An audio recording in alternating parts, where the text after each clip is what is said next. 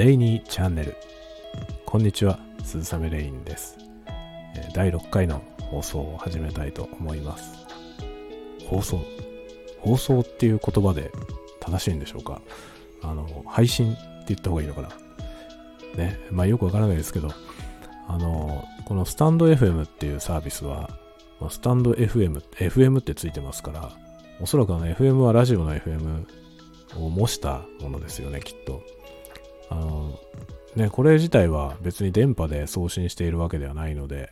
あの、FM ではないですよね。FM は周波数変調ですよね。フリケンシーモジュレーションという言葉の略だと思いますけれども、あの、これは、ね、えーオンラインでやってますので、オンラインでやってるものは、えーまあ、電波ではないよね。えと思いますけどね。えーなんでしょう。そんなことはどうでもいいですかね。えーまあ、ラジオを模した多分何かであるということなんで、放送と言っても、まあ、ながち間違ってはいないのかな。でも、あれですかね。あの、ネットフリックスみたいなものっていうのは、えーあれは配信って言いますよね。あれは放送って言わないよね。何なんでしょうね。まあ、その辺の言葉の使い方っていうのは、ね、まあ、今後、ね、次第に、こう、新しい方に統一されていくのかなと思いますけれども。ね、何の話でしょうね、これは一体。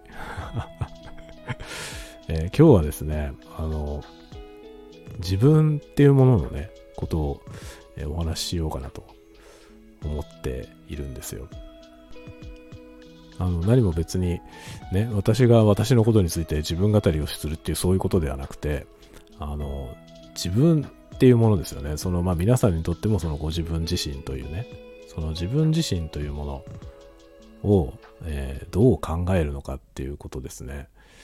まあなんて言えばいいかな。自分とどうやって付き合っていくのかっていうようなね、ことですかね。あの、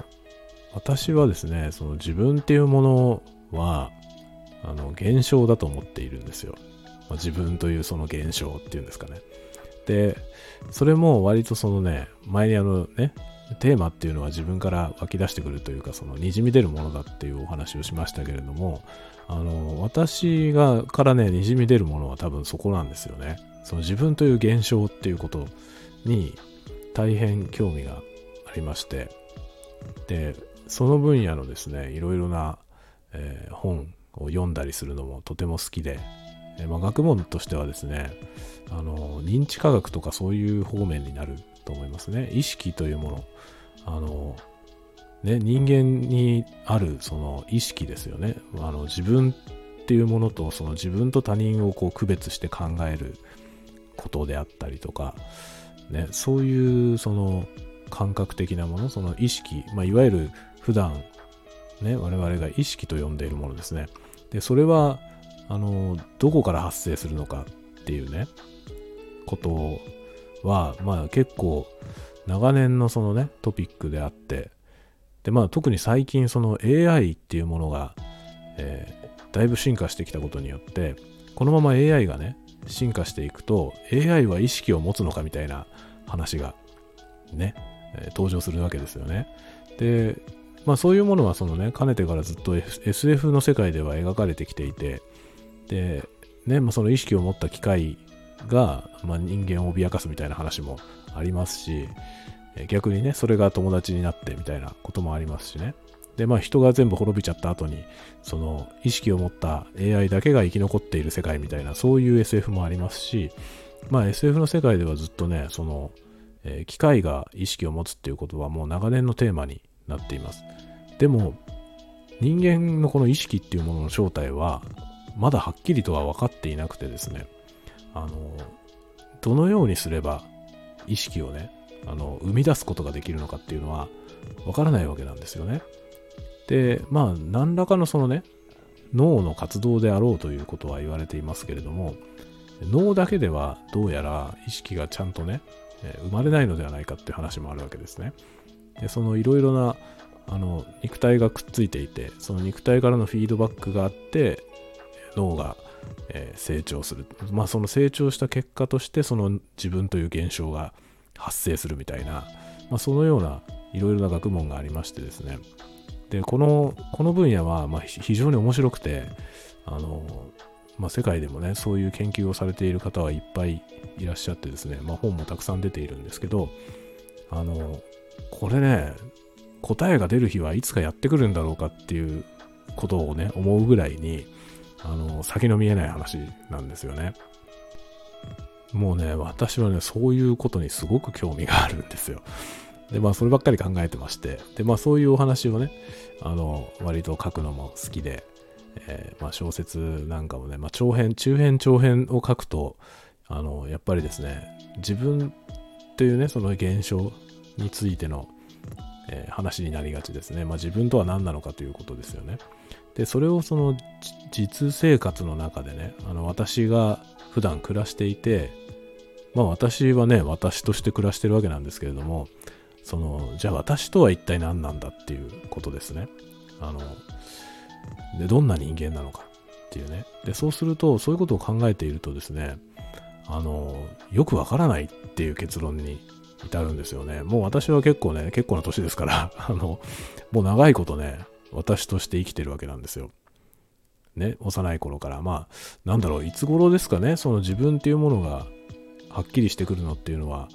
ね、2歳ぐらいなんですかね、2歳、まあ、1歳、2歳ぐらいから少しずつこう、えー、自分と親と違うものであるっていうことが分かってきて、で、まあ、小学校に上がるぐらいになるとですね、まあね、あの、小学生の社会というのがある程度あって、ちゃんとね、自分と他人とは違って、で、まあ自分の親と他人の親も違うとか、そういうことが次第に理解されていきますよね。で、それでずっとこう成長してきて、大人になって、社会に出てというね。で、まあその社会といっても、あの、私はね、ずっと日本の社会にしかいませんので、あの、この日本の社会のことしか分かりませんけれども、そういう中で、まあ自分の、まあ何らかのその社会的な位置っていうものがあって、大した位置ではありませんし、あの、ね、だいぶイレギュラーなことになっている人生ではありますけれども、あの、まあでも、ね、この社会の中で生きていて、まあ、税金を納めていて、普通にね、逮捕されることもなく暮らしているということは、あの、何らかの位置を持ってやっていますね。で、その、その私っていうものは、一体何なんだっていうことはね、あの、よくわからないんですよ。こんなに長いこと一緒にいるのに、自分というものがよくわからなくて。で、その自分を理解しようとするために、あの、まあ、自分と対話するわけですね。でこの自分との対話っていうことはね、あの、よくいろんなところで言われているわけですけど、具体的にどうやって対話すればいいのかっていうことがよくわからなくて、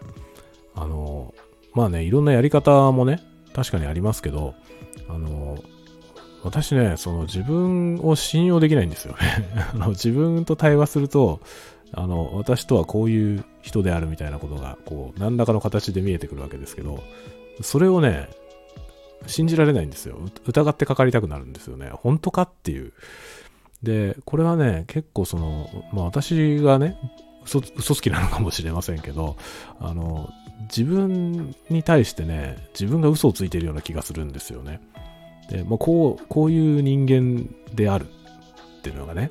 あの、本当にそういう人間であるのか、それともそういう人間だと思いたいのか、まあ自分自身がですね。だからその表向きに見せている自分と違う自分がその自分の中にあるわけですけど、その違う方の自分っていうものが、それは本体なのか、それともその嘘なのかっていうことですね。自分自身を騙そうとしている自分なのか、そこがね、よくわからないんですよ。で、自分の本心が要するにわからないですね。私はこういう人であるっていうのが、そう思いたい、自分でそう思いたいっていう要素がね、おそらくあの、全く入らないってことはないんじゃないかと思うんですね。自分と対話してるときに、まあ、自分でそう思いたいっていう要素ですよね。でもちろんその、それとはまた別に、あの、他人にこう思ってほしいっていうその要素もありますよね。で、それは、まあ、あの、歴然とわかるわけなんですね。その他人に対して、あの、このように見てほしいっていうのは、あの、まあ、顕示欲というか、えー、評価してもらいたいというかね、まあ、その、なんて言えばいいのかな。ね、批評家欲というんですか？そういうようなものっていうのは、あの、まあ、明確に自分の中で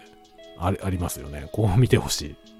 で、それを見せ見てほしいって思うこと自体を自己嫌悪するみたいな要素もあって、うわ、嫌だなってね、あの、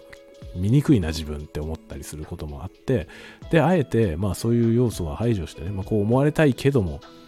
でもそういうことはちょっとね、出すのはなんか嫌だなって思って、引っ込める。で、その引っ込め、引っ込めてる自分も、あの、要するにその、対外的にね、引っ込めてる様を見せたいわけじゃないですか。これ、キリがないわけなんですよね。あのどこまで行っても素直になれない気がして、あの、なんていうのかな、その全部剥がした核の部分ですね、その全部その、あの嘘をね、全部剥がしていって、自分本体は一体何を考えているんだろうっていうことに、あの、ずっと興味があるんですけど、これをね、自分で解明することはできないんじゃないかと、まあ、究極的にできないんじゃないかと思ってるんですよ。で、そういうようなことをね、小説に書くわけですね。まあそれはあのそういうテーマで書くっていうのは、まあ、テーマとして書いてるわけじゃなくて、何を書いても根底にそれが出てくるというか、あの、なんだろうな、えー、偽りですよね。自分に対しての偽りのその裏にあるものですね。それをまあ暴きたいわけですけれども、自分でね。でも、その暴いて出てきたものが信じられないわけですね。どこまで暴いていっても。これも嘘なんじゃないかみたいな。そういう思いがね、ありますね。